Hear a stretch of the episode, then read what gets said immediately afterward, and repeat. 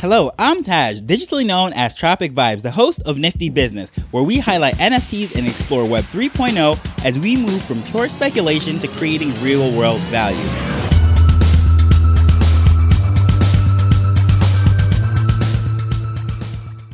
Before I even start today's episode, I just want to give a fair warning of some things that I'm seeing. Yesterday's episode was obviously speaking about the moonbirds and everything going over in that project. However, I definitely want to say I'm seeing more scans with this project than any other project that I've seen up to this point. It has been a crazy couple of days. And more people I'm seeing that have had their money stolen, even on the mint phase, but definitely even now. It is still continuously going, although it has minted out. And we obviously see that it's going to the moon on the secondary market. Definitely the thing that I'm seeing right now that I really want to bring some attention to. I tweeted this out. So if you have seen that tweet, I think it would be good to share it with your friends and let them know that they are hacking official Twitters, like ones with te- check marks. So if people that are in the press or whatever it might be, they might have a weak password and they just go on there and they change their name to Moonbirds and they're using those accounts now to have fake drop pages, fake contests and giveaways and all these different things. Obviously, the intention of it is to get people to click these links where they're either going to phish information or it's going to be something asking them to connect their wallet. And then that's when bad things happen. Some people I've heard that they've actually connected to various things and they think they're getting an error message as if the transaction is not going through. So each time they try to click it and they press it and press it, and each time they enter it, it is sending out ETH. So it is absolutely crazy times. So just be very careful and make sure that you're going to the official links and websites and everything is off of proof.xyz or moonbirds.xyz because this is the proof collective and from there you'll see all of the addresses, all the links, the Twitters, everything. But I would definitely just not even click anything as far as this project if you are a newbie because it is so hot right now that it's just asking for trouble. And for most of us, even myself cannot afford to get in at this crazy price that is at right now. They are not giving away free ones. They're not giving away contests as far as because the mint went so well that they want to give away free ETH. Like anything like that is just definitely a scam. But if you want to actually read up on the project and do some research and see what's going on, the official link is moonbirds.xyz or XYZ, depending which country you're in.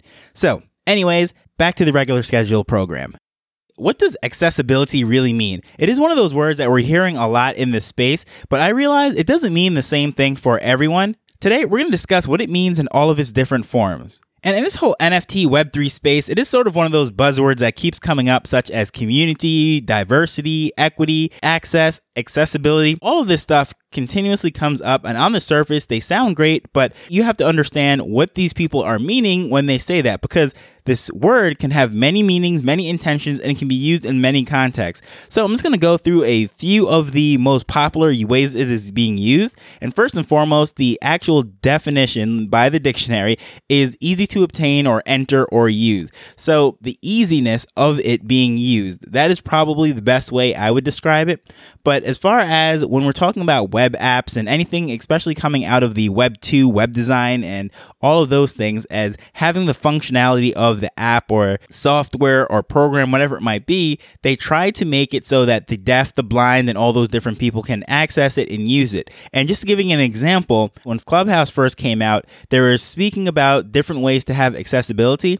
So people that had uh, hearing issues, they might have it typed up on the screen, or someone who was using another app that they might be blind or whatever, they would figure out some way to allow those people to use those various apps. So with that, when you hear that word a lot of the times it's speaking about a web tool or some sort of technologies to help people overcome their disability in order to use that particular platform. But that is not what it, it means most cases in the NFT space or in web3.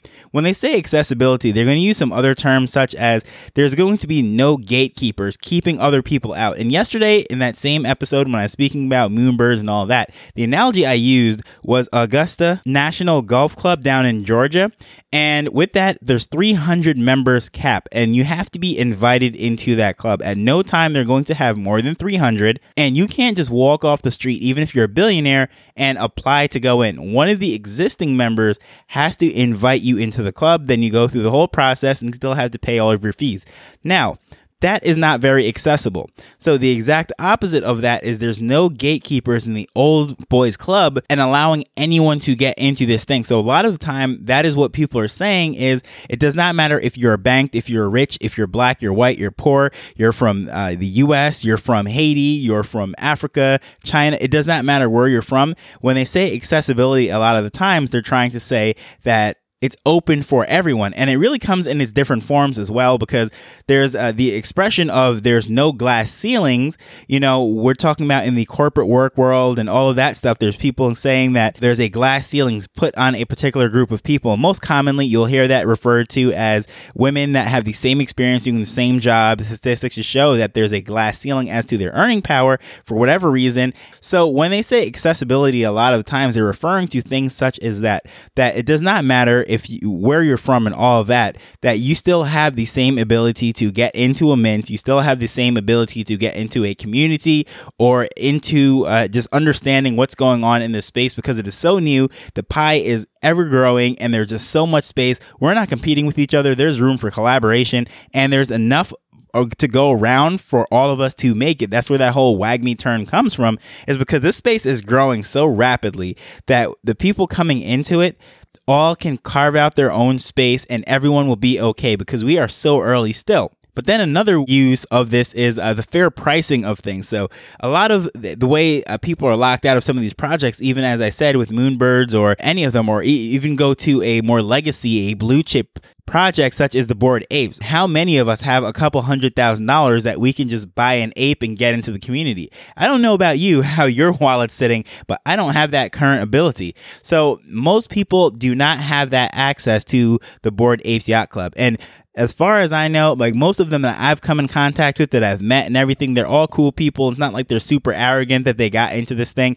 At the end of the day, we all came into it at the same time and just some of us happen to buy the right things, get into the right projects. And in that case, most of the bored apes that I've spoken to, they don't think that they're any better than any of us that are in other projects or whatever. So they are sort of an accessible community in the sense that they will talk to you, give you information, alpha, and all sorts of things. However, actually getting in and buying one of those, it is not accessible to most people. So when they were speaking about price and the actual mint and how much is going to be generated in that that is something that is taken into consideration and really probably one of the first projects that i would say that really took that into consideration despite all of its hype and everything that was going in and it was a much hotter market at that time was when women tribe minted and that was actually a 0.04 eth mint. And at that time, that was ridiculously cheap because a lot of things were still minting out and they were selling for, you know, 0.1, 0.2, 0.15, and it was just going crazy. So when that came out at 0.04, I remember Izzy, the founder, had said that the thing that she was really looking at why she wanted to be minted at this price is because she looked at the worldwide income and she didn't want it just to be people from North America and Europe. She wanted people all around the world to be able to afford it and get in. So that is truly in its essence of price accessibility and allowing other people to get in. But also, it could mean that you have access to the founders. When certain times they're speaking about the projects and uh, accessibility is a very big part of it, and then you might look at the mint price and say, well, that doesn't look very accessible. This is a 10 ETH mint, or I'm just saying some crazy number.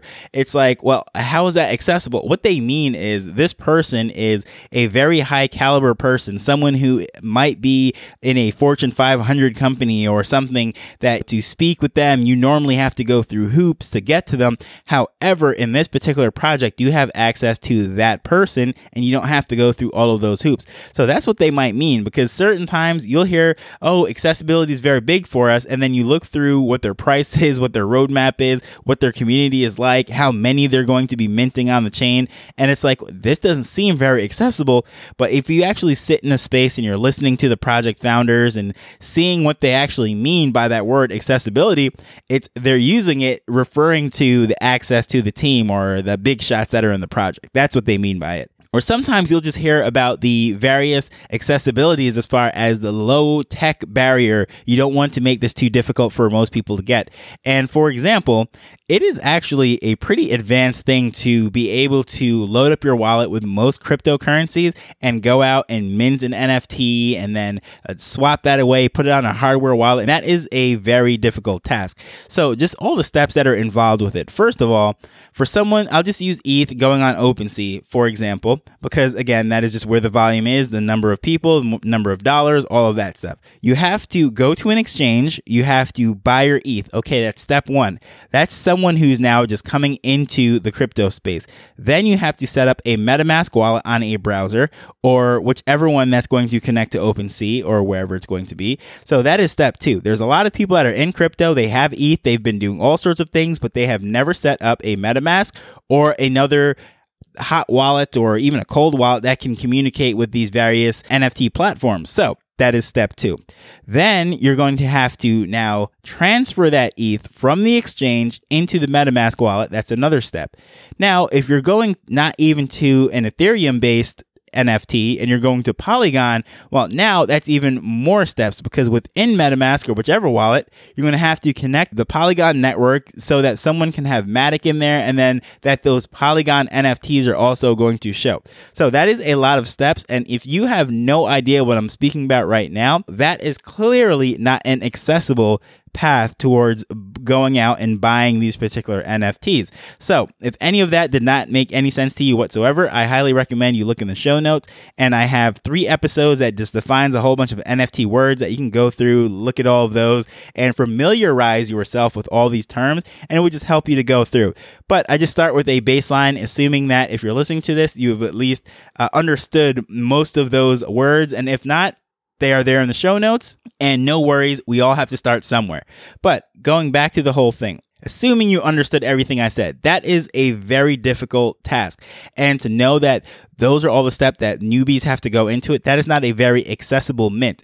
That project is going to be for someone who is very advanced compared to one of these smaller platforms such as Nifty's. You never know that this might be way more accessible to other people, although it is much more of a niche market and not as many people on that platform. But the process might be so much easier for a newbie coming in that it actually might be a more accessible platform than even OpenSea. Someone could just take out their debit card, such as Nifty's with the whole Matrix drops and all the things they do over there, Space Jam and all that. You can make those purchases with your debit or credit card. That is very accessible and you just have it right there. It's in your account. Now, getting it out and putting it elsewhere and transferring things out, that is another story in itself. But as far as just getting the purchase, being able to get it, that is much more accessible path than what all of those crazy things that I just said. So depending which blockchain it is on, which token is being used, and all of this stuff is all also playing into this whole accessibility thing. So when you're speaking or listening to these founders speak about it, and if you're looking at their roadmap and everything and it's not lining up, well, the longer you listen to them, you can actually figure out which one of these categories is it actually falling in. Because I see a lot of people that are calling certain projects and founders that they're hypocrites for saying that, yeah, this is all about accessibility, but you're doing this. Well, if you really listen to them, and for the most part, most of these projects that I research spend time in these spaces and hang out with these founders and various various communities because I do this every single day because I'm making these episodes and what have you. And I have nowhere enough funds on any of these blockchains to actually buy into all of them.